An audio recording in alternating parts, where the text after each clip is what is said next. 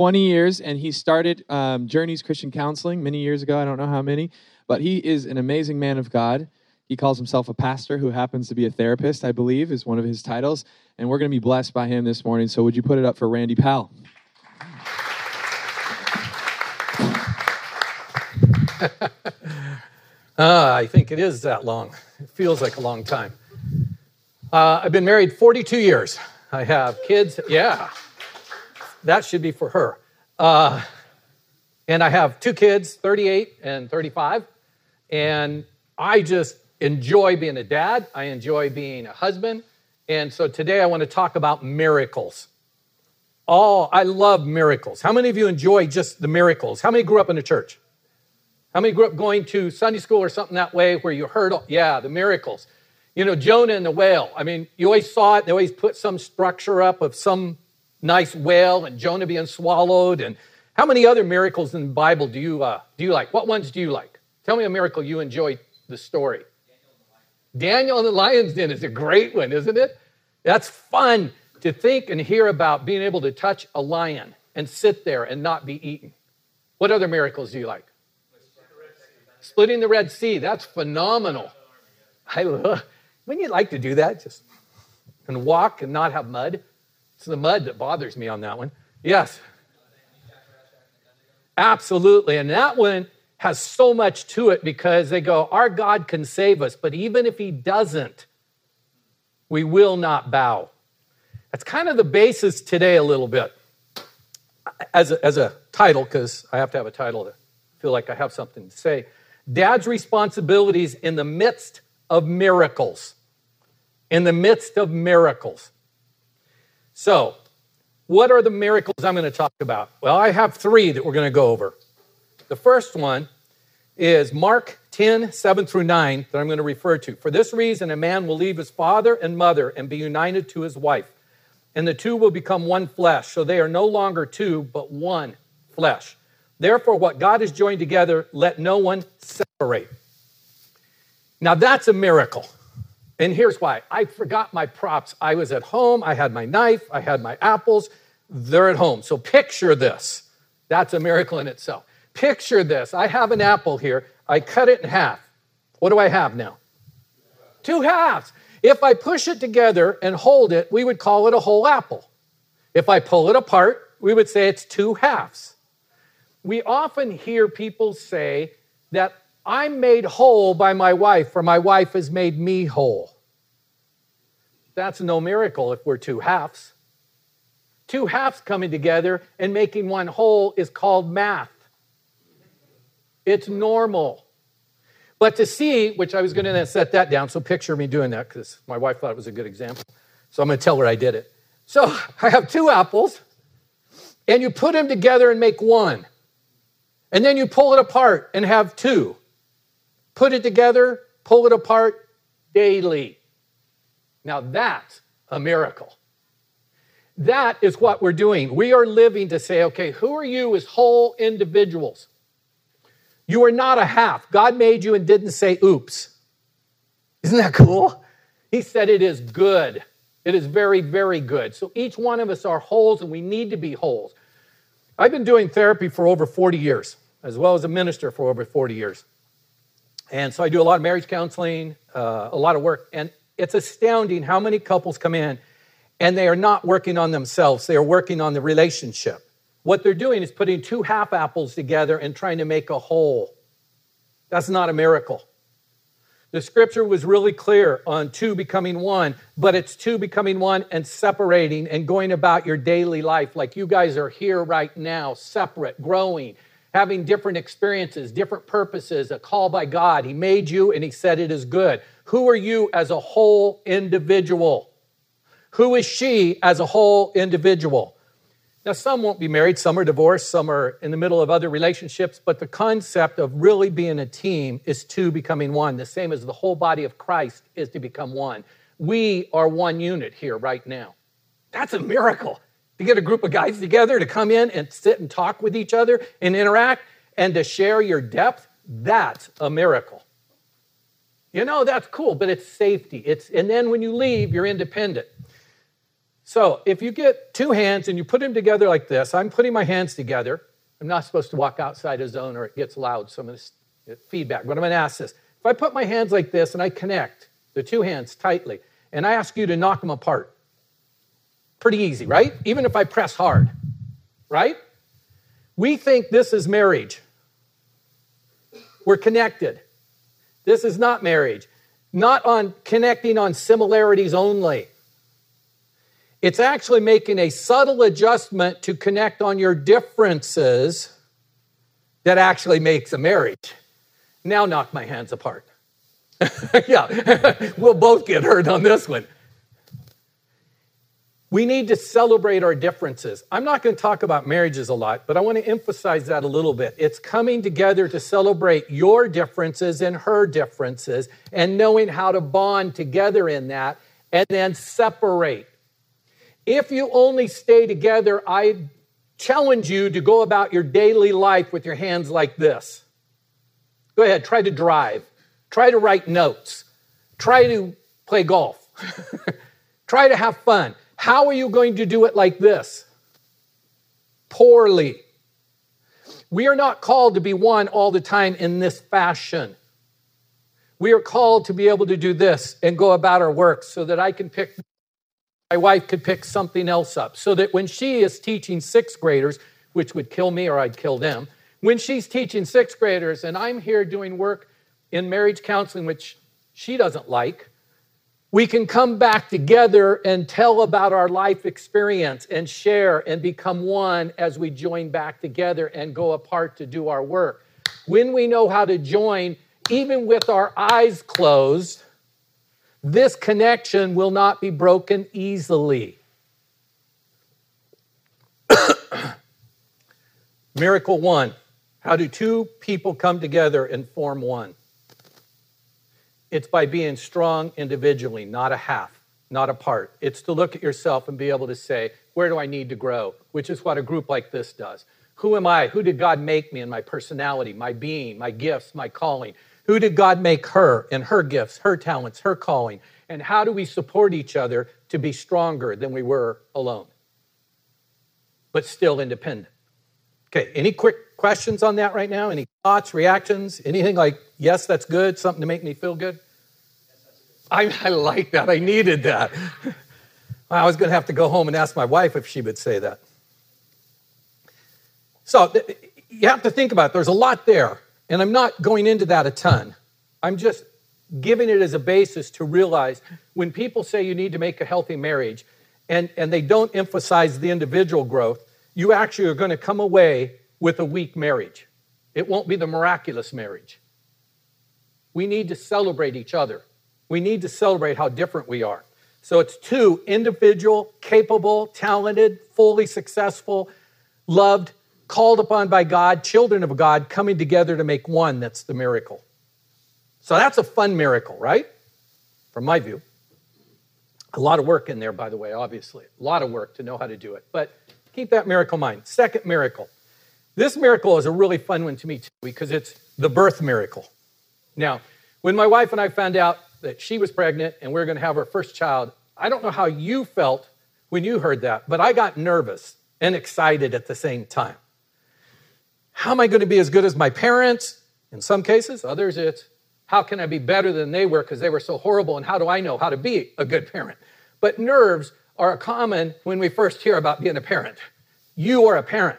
You have a child. You have someone that you're responsible for. You created in some fashion. If that doesn't create some anxiety in you, I don't think we're embracing the reality of that miracle. Now, what we did is we also got out the books and studied. Where was this baby at this moment in her tummy? Where, what size? How big? It was an ounce and about, you know, three inches long. When did the fingers fully form? When did the ears fully form? We were going through all this and studying it and seeing. My wife was a professional opera singer for years, and she sang a lot of music. So when were the ears available? And she was singing to it, and my wife made sure I did not because I am not a singer. she goes, We don't need to traumatize that poor kid yet. We'll do that when they're born. So, which we probably have done. Uh, she is singing to our daughter in the womb. And we're praying over it, loving, listening, feeling it kick, uh, feeling her kick, feeling her move. And all of that is a phenomenal miracle a birth, a child, someone's carrying this. That's astounding. Now, what we did is we studied all that, we went to the Lamaze classes, and then when we got ready to go to the hospital and she said it's time, she was in pain. Now, how many of your wives or your if you weren't married when you had the child, how many of the women were in pain? how many of them were yelling at you? when they're in pain, they often will take it out anywhere. We all, all do. We get in pain, we get danger, we get excited, our brain goes into danger mode, and we'll just blame and attack anyway. And yet, if we left them at that moment, they would also freak out. Don't leave me, leave me, don't leave me, leave me. You ever had that experience? That's another miracle one. You know, how do you pull it together when they're trying to pull apart? But in that moment, as she's in pain, I take her to the hospital. We go there. We're going through the whole process of sitting there waiting for the dilation, waiting for everything to go. It was 36 hours. She had false, uh, what are they called? Uh, false contractions. There's uh, Braxton Hicks. There we go. 38 years ago. I know it was in there somewhere, but thank you. Braxton Hicks. So it was 36 hours of false labor. And then she had seven hours of real labor. She's hurting. She's exhausted. She's tired. She goes into the birthing room.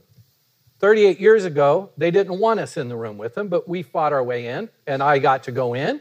I'm in there. She's hurting. She has the birth. They hand us this messy, bloody thing and lay it on her stomach and say, Isn't it cute?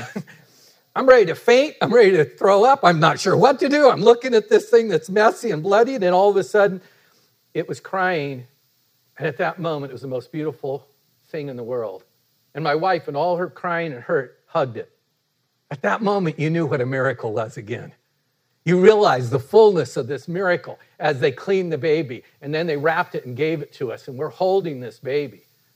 And for one or two days, I don't remember, we're in the hospital learning how to feed, learning how to take care of, all the things we're supposed to do, making sure my wife was fine, healthy enough to go home. And again, 38 years ago, they're wheeling her out in a wheelchair holding this wrap. Now, it looked like a bundle that was so wrapped tightly, and all we could see is about that.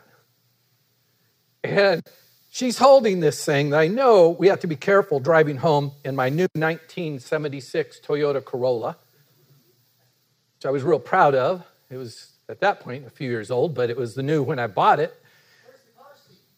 it there was no car seat. And that was the fun part because when we got in, I opened the door, had my wife get in, and I'm holding this baby and I'm thinking, okay, do I give it to her?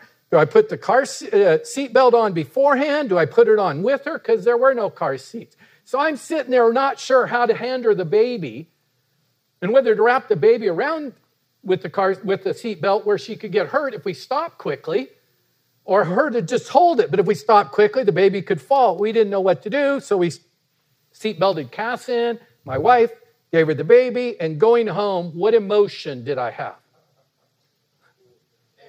Fear uncertainty, anxiety. I was in a vigilant mode. You know, it's like, who's coming? Where? Where am I stopping? Let me stop slowly. I wasn't in my normal mode, which I do like to go fast. I do like to drive quickly. I couldn't do that. I changed my whole lifestyle because I had a miracle in the car. I had one that I was responsible for in the car. That was my responsibility and my wife's. And they're in the car, and I'm uncertain how to make sure that that baby gets home from St. Jude Hospital in Fullerton to our house in La Habra. We made it a whole two miles. I was happy, but I was scared the whole time and anxious. Now, whether you're a parent, a father, by adoption, by foster care, by step, father, big brother, or biological is irrelevant. You are coming into a miracle, whether you come in at the beginning biologically, in the middle, step, or foster, you are still in the midst of a miracle. It doesn't change because the miracle is the child, and I get to step into the midst of this miracle. How cool is that? It doesn't matter. I don't care how you got into that miracle, I care that you're in it. and that you recognize the miracle. Okay, thoughts or questions on that? Does that make sense so far? Now, how many of you like to pray? How many of you do pray?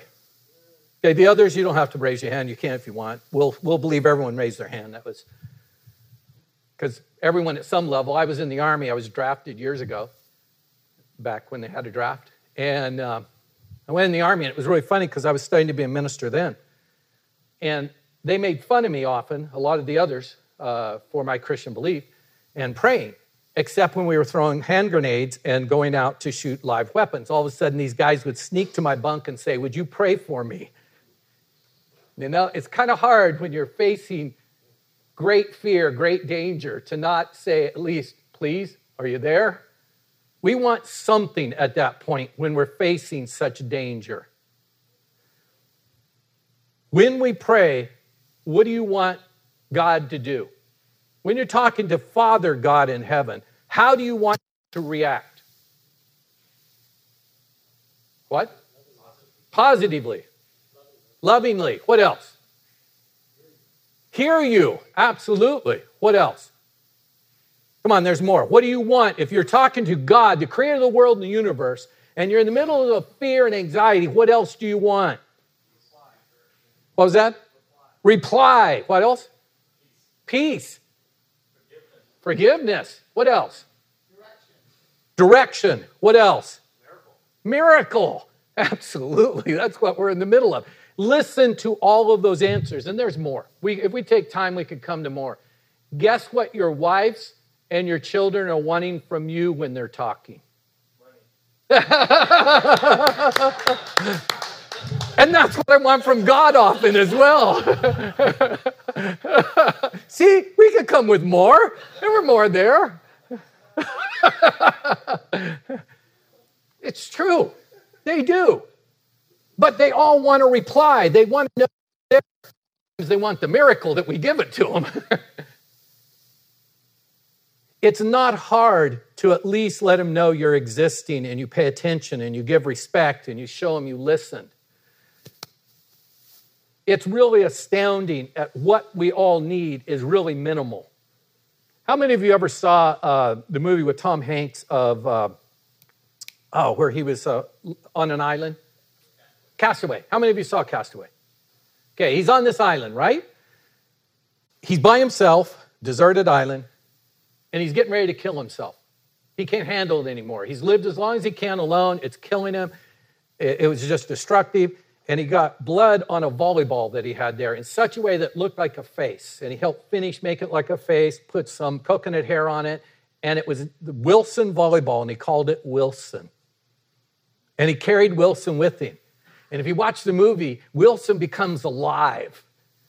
It's almost a part of him. And in the movie, I got into it and saying, Yeah, Wilson. And when he lost Wilson, it felt like someone died. All he needed was someone that he felt like he was talking to, that was there, that paid attention, was a Wilson. So the question is can you be a Wilson to your kids and to your wives? A Wilson. That's not always giving money, but sometimes. We want miracles. We want those things. Can you be a Wilson? You're in a miracle. How cool is that? That you're in the midst of a miracle. And the only thing that's being asked is can you be a Wilson? We want to be able to walk in, and I want my kids, my wife, I want anyone to walk in as if we're walking into Pastor Eric Geiger's office. Now, how many of you have been up on the third floor where his office is? It's like 18 offices guarding it. You know, and you got to go through all of them before you can get, and then there's another couple offices, and then you get into his office. But what this is, is we're entering into God's presence, and we want our kids and our wives to enter in with us without any fear of someone guarding them from being able to approach us. We want to be approachable. We want to be a Wilson and be able to walk straight into Eric's office without any hesitancy, without worrying about being stopped. Can your kids, can your wife walk in and talk to you that way? Or does work, uh, golf, or other activities get in the way to where you can't, where it's not being felt like they can walk in and say, hey, I'm hurting, I'm alone, I'm scared. just like praying to God. It's no different. Be a Wilson. Some of us are gods to our family. We should be for a while. And that's how we have to approach it. Okay, third miracle. So far, any questions, thoughts, reactions, anything on that? Good. I'm a Pentecostal minister, so an amen doesn't matter to me. I like that. You know Pentecostal? How many of you know good Pentecostal churches? Yeah, okay, one or two here or there. A lot of amens and hallelujahs, and as a person up front, they always love that. So if you want to react, it's okay. If you don't, I'll hear it in my own mind. I can be delusional. Miracle three. This is the biggest miracle that's phenomenal. It's really fun. Joseph's story. How many knows Joseph's story? Genesis 37 through 42 is the Joseph story. Do you know the Joseph? I love the Joseph story. I think it's probably one of the most challenging, uh, confusing, frustrating, and enjoyable that there is. If you look at it first part, he is a favorite son. Uh, Dad has quite a few sons, but Joseph is the favorite son and he's a spoiled 17 year old favorite son. He is there, and he's a young man of 17, tending his flocks with his brothers, and he goes and tells his dad bad reports about his older brothers. well, what do you think the brothers do? They love him for that. You know, young baby brother telling daddy, already being spoiled with jackets and treatment they hate him. Scripture is very clear and says they hate him because of who he is and his favoritism. Now, one other worse thing, because Joseph's real smart at this point, sarcasm on my part.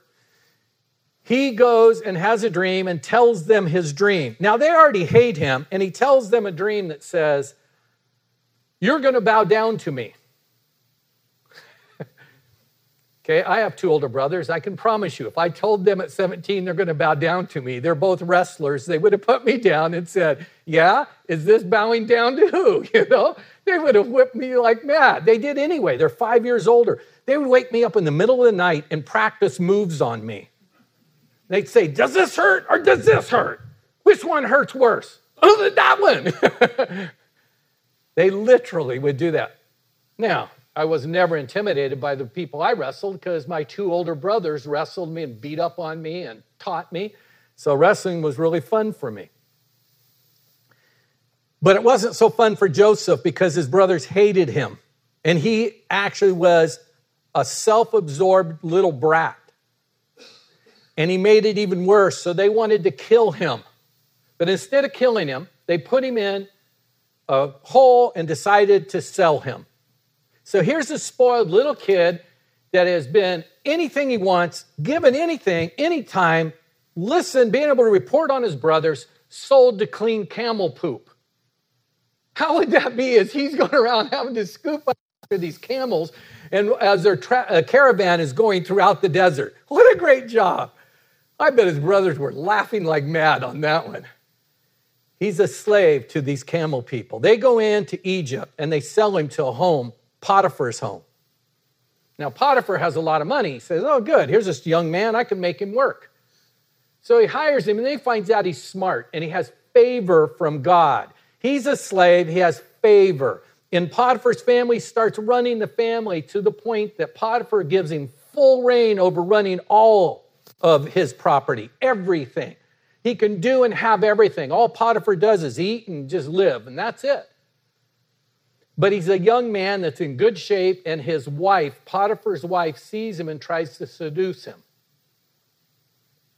And he runs. He says, No. In fact, his quote's really a great quote. Um, how could I do such a wicked thing and sin against you, God and against Potiphar? That's in chapter 39, verse 9. So he knows not to do it. Now, I don't know this isn't in the scriptures, and it may be heresy, but it's Randy's heresy at least. I don't know if he wasn't a young man that didn't have his shirt off at times to show off a little bit. I mean, we know he showed off before. Did he learn already? I don't know about you, but I know it takes me four or five, six lessons from God before I learn some things. he, I don't know how much he had learned yet. I don't know how much he was showing off a little bit, but he showed wisdom in the middle of false accusations, in the middle of trying to be seduced. He ran. And his coat was stayed back with him. And the wife said, He tried to seduce me. False accusations. Now, he's a spoiled brat, sold into slavery, abused by his brothers, in other words, betrayed by his brothers. How many of you ever been betrayed? stabbed in the back, lied to, deceived. I owned a business. We had 50 full time employees. It was really growing and doing well. And money changes people. And my partners started doing all sorts of other stuff and using the money. And then they lied to other friends of mine that I was stealing the money. And my wife and I prayed about it and we walked away from the business. And as soon as we did, it died. Now, that's God's favor because it wasn't me. It was God's favor that was growing it. It was growing fast, and this is back 35 years ago. Should have been worth multi millions, and it just died. God's hand went off of it. But I was still in great pain because I had to have people come and buy tires for me, buy food for me, pay my insurance. That was a horrible, humiliating, feeling to be stabbed in the back, lied to. I was on staff at a church, started this business, started growing it. Everyone at church, when I was left the church first to go do this business, said, Oh, you're betraying your calling. As the business grew, they go, Oh, you're blessed by God. Okay. Then, as we left that business because these guys were lying, they go, See, you, you betrayed God. No, I'm the same guy the whole way. That's Joseph the same one. How many times you been betrayed? How many times has business been hurting you? How many times you've been financially in trouble? How many times has someone lied? How many times has it been some family member that's done that? That doesn't justify us giving up our miracle, though. We still press on, like in this, group, still go learn, still go say, What do I do next? Joseph didn't take that and quit. He was thrown into prison and he was thrown down there because Potiphar said, You betrayed me and threw him down. It was a false accusation, a horrible one, painful one. Another time he's in prison. Another time he's a slave. Another time he feels like it's over. How many times have you felt like you're at the bottom of the pit, that you're cleaning camel poop? Or how many times you felt like you're thrown into prison when you did nothing wrong? Your finances are a shamble. No one cares. You're alone again. How many times has it been there? But the reality is, you're in the middle of a miracle. See, Joseph and, the, and all of us can't see when we're in the middle of the miracle because miracles are messy. I cannot find a miracle in Scripture that isn't messy. There are so many times we're in the middle of the miracles and we don't see it. So now at 67, I'm coming and telling you that I'm looking at it after the fact, after many, many experiences that I've had of hurts and pains after raising my kids and they're 38 and 35, now I get to watch them and I hope to have grandkids and spoil them like mad and throw them back and say, You clean them. I don't get that yet because they don't, they failed me. Joking. I don't have grandkids, but that's okay. I got granddogs, so I get them. But my, my kids, I get to look at it from a, a view now that is looking at them and saying, Wow, there were times we didn't know if they'd make it or not. And at 30, at 28, my son had a divorce and married someone horrible that was just horrible. And he divorced and remarried and he's doing well. And I love it. He came to me when he was in the middle of his divorce. He said, Dad, I am sorry I failed you. no, you didn't. No, you didn't. You loved. And he said, I thought love would be enough. I said, I know.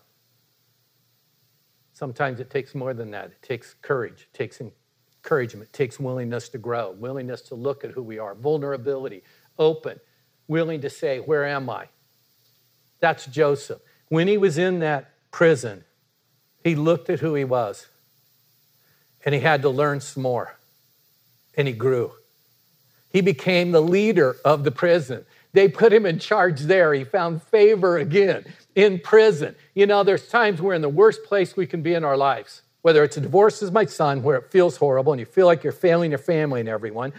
You're not, but it feels like it. When you're in a horrible place, you've done certain things, been an idiot, been selfish, been whatever, you're stuck there, you feel horrible, it feels like it's failing and nothing's going to work. No, get up, you can still find favor. You're a child of God. Do you realize that everyone in this room is a favorite son of God? That's so weird, but it's so cool and it's so true. We'll get to that in a minute some more.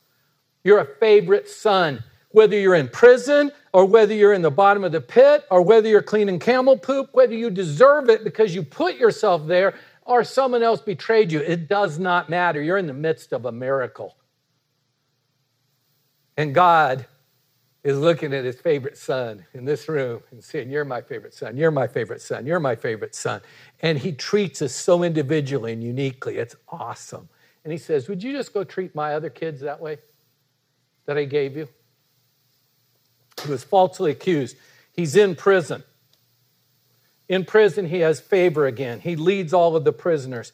In comes these two guys.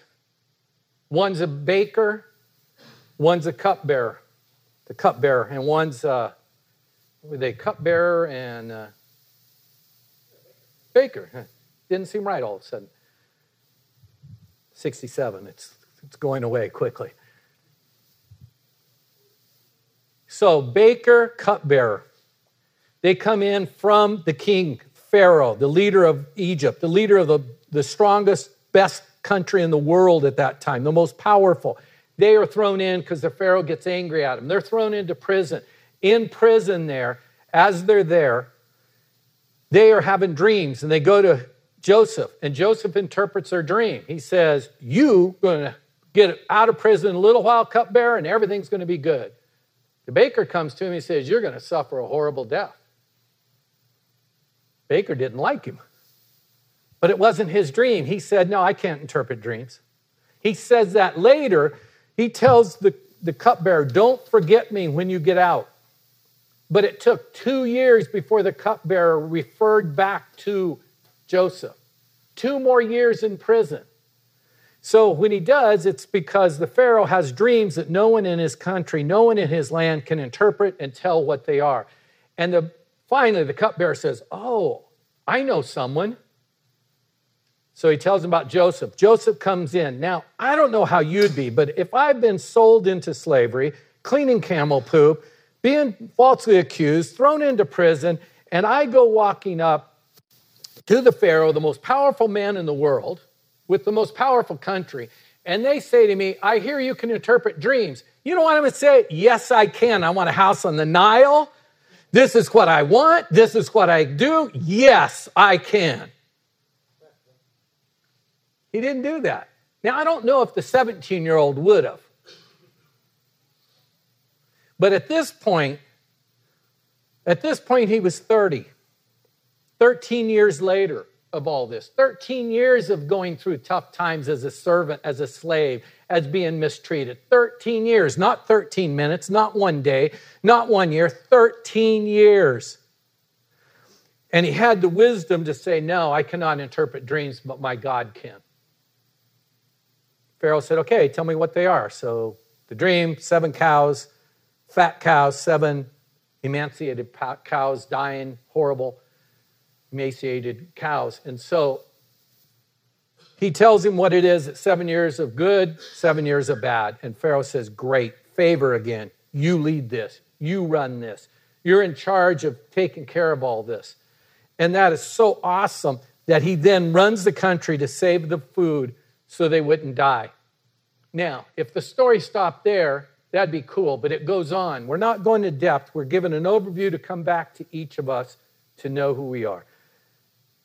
He runs it, and he then has two kids during the fatted seven years.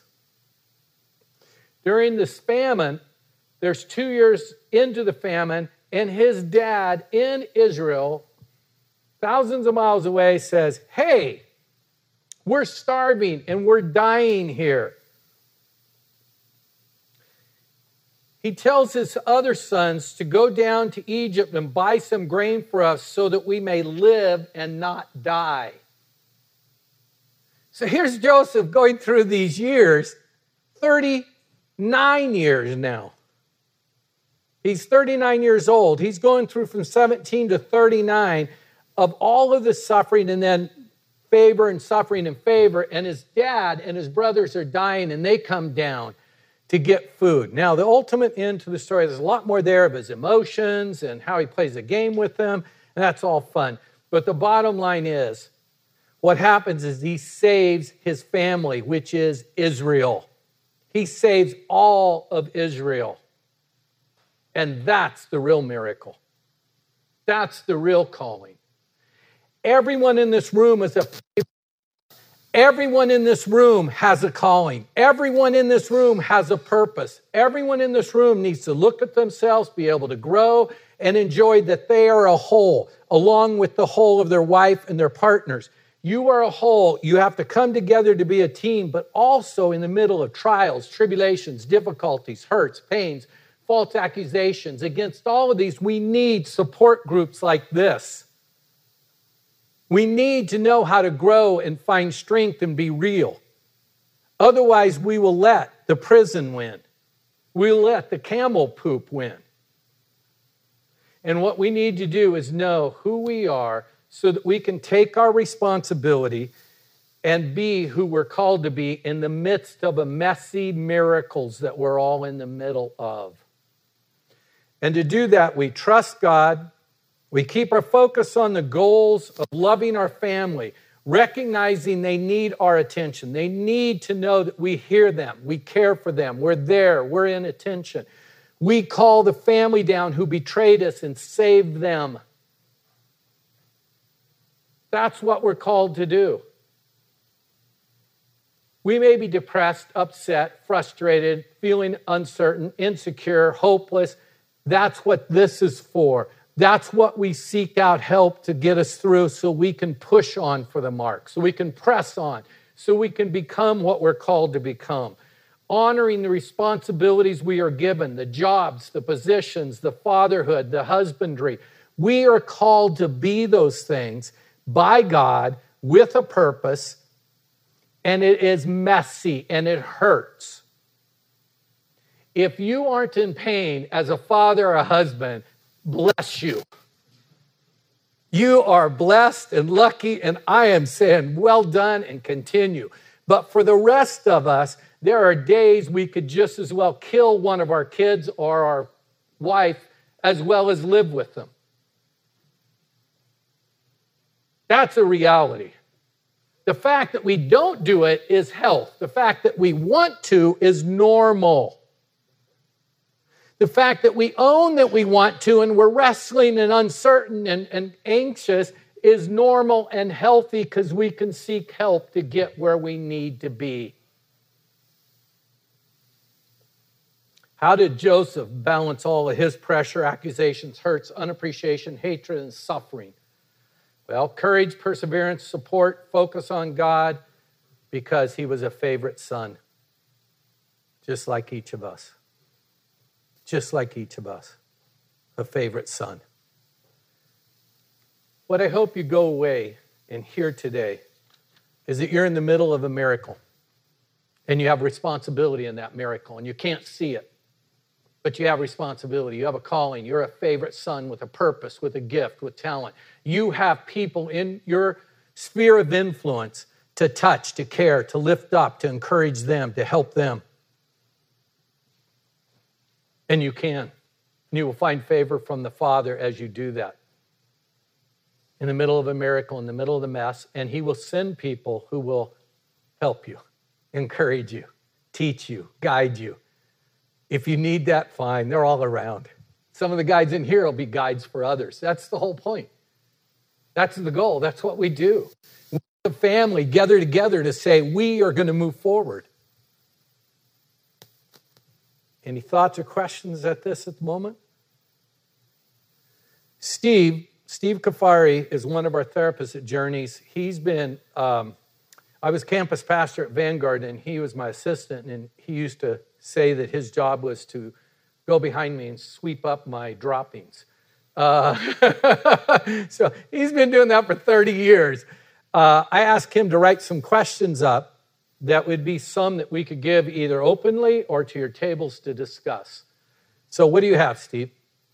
Um, just a couple here. Um, I think I want to start off with one just general. That, of course, the men's group is, is a giant, giant thing.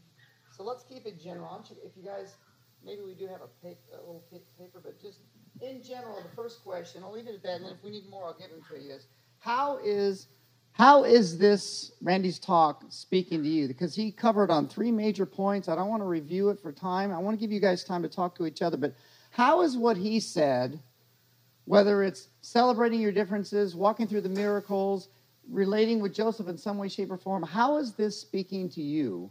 And how is God, what is God stirring you? So if you would just turn to your, your guys at your table and just kind of discuss that amongst yourself. If you need another question, I'll give it to you, but I like to keep things simple. So we'll break for that right now, okay?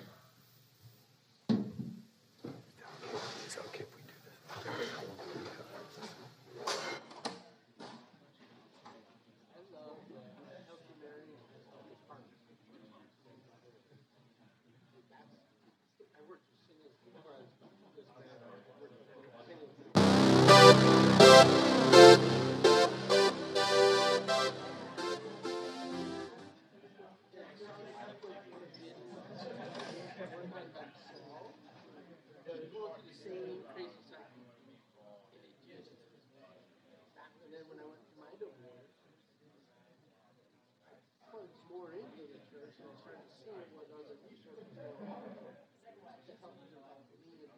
you.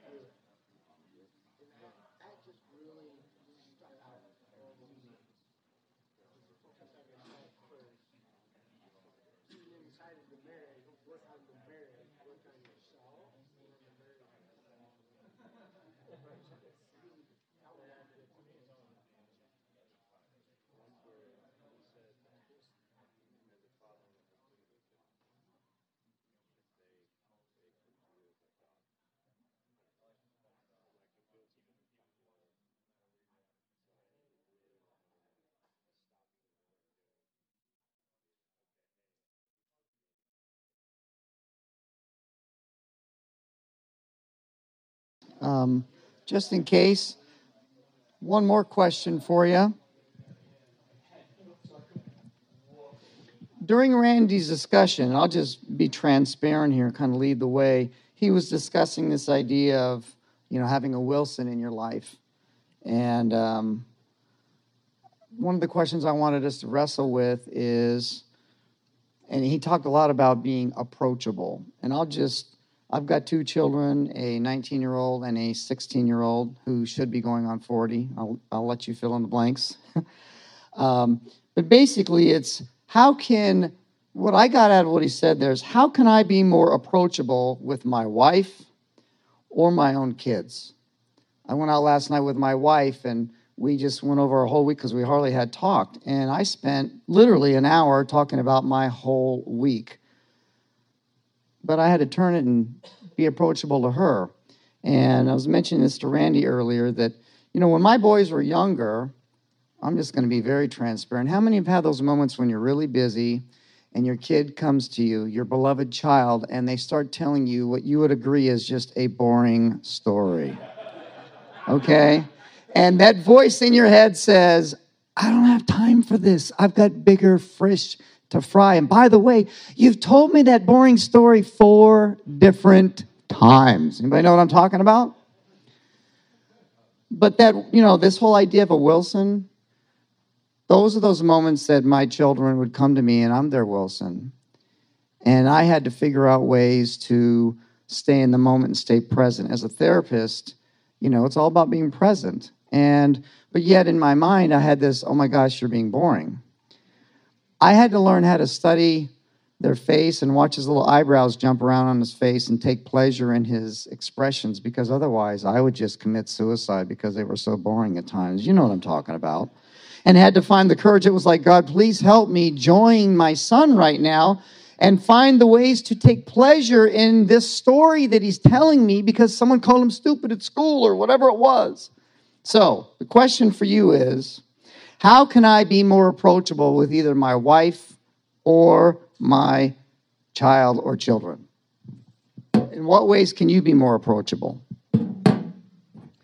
I like I can surf, but you know, sometimes I've got to put that stuff down so I can be more approachable or include them in the process.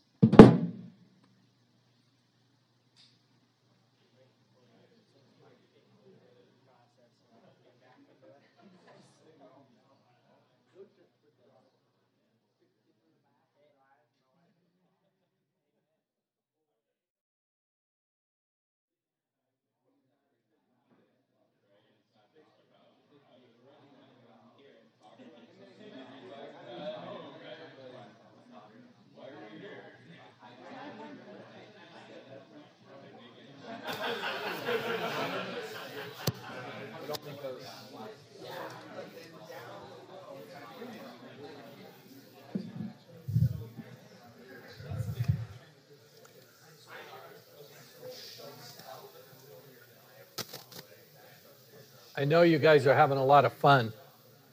And it's good. This is this is good interaction. This is what we all need, and it feeds us and, and helps us. There's enough items in what I talked on today that we could take any one of about eight or nine and take two, three, four, five hours and work them. So I hope you think about this. I know it was taped, so it's recorded. So if you want to hear it again and make fun of what I said, then please do. If you want to hear it and get something and can get something out of it, please do. I want to give you a last thought that for a discussion for the, the remainder of the time. Uh, to be a Wilson doesn't take a whole lot. It really doesn't. It just be present. That's what that last discussion, I hope, was. How can you be present? What it takes is pushing everything to the side that's going on and being the now with my wife, with my kids. But part of what I talked about is celebrating our differences. If my wife and I go to In N Out and she orders a hamburger and we split it, and she didn't order it with she ordered it with onions and I like it without onions. I'm going to eat that hamburger without noticing and say it was a horrible experience. She's going to say, "Oh, it was a great hamburger." She has one reality. This is her reality. This is my reality. They're two different realities in the same event, in the same circumstance, the same situation. Two realities. Now, I'm not going to go into all the things that make up my reality, but they're my personality, my history, my experiences, my being, and that's what makes hers. So, example, real simple is if you're from USC and someone else is from UCLA, and UCLA wins on the last play and it was a horrible no call, USC fans will say it was horrible. UCLA will say it's great. And the only reason is where you went to school. Your realities are different, they're unique. Now, how do we recognize that we're favorite sons and they're favorite daughters? How do we bring these two realities together? We bring it together with grace, with understanding, with tolerance, with celebrating. You're unique. I'm unique. It doesn't make me wrong because I don't like onions. I actually believe everyone in the world will die because of onions. It's my personal belief. I don't I want you to prove me wrong, please. Everyone will die, and I think it's onions. My wife loves them. How do we have grace and tolerance for each other on those simple things? We'll go more depth. What about when she doesn't want sex and you do? How do we have grace and understanding in those moments? How do we bond? Because that grace is what bridges and bonds us. As we build this grace and understanding, we now have a unified whole while not losing who I am. So, for the question, for the next seven, eight minutes, which that's all it'll take. Uh, how are you guys different? You and your wife or your kids? And how do you celebrate it? I was a football player and wrestler. My son likes track. My wife was an opera singer. None of us like opera. How do we blend those and love each other in the middle of our differences? What are your differences, and how do you celebrate those differences that bond you. Have fun having a discussion on that. I hope that makes sense. There's a lot more there, but bonding.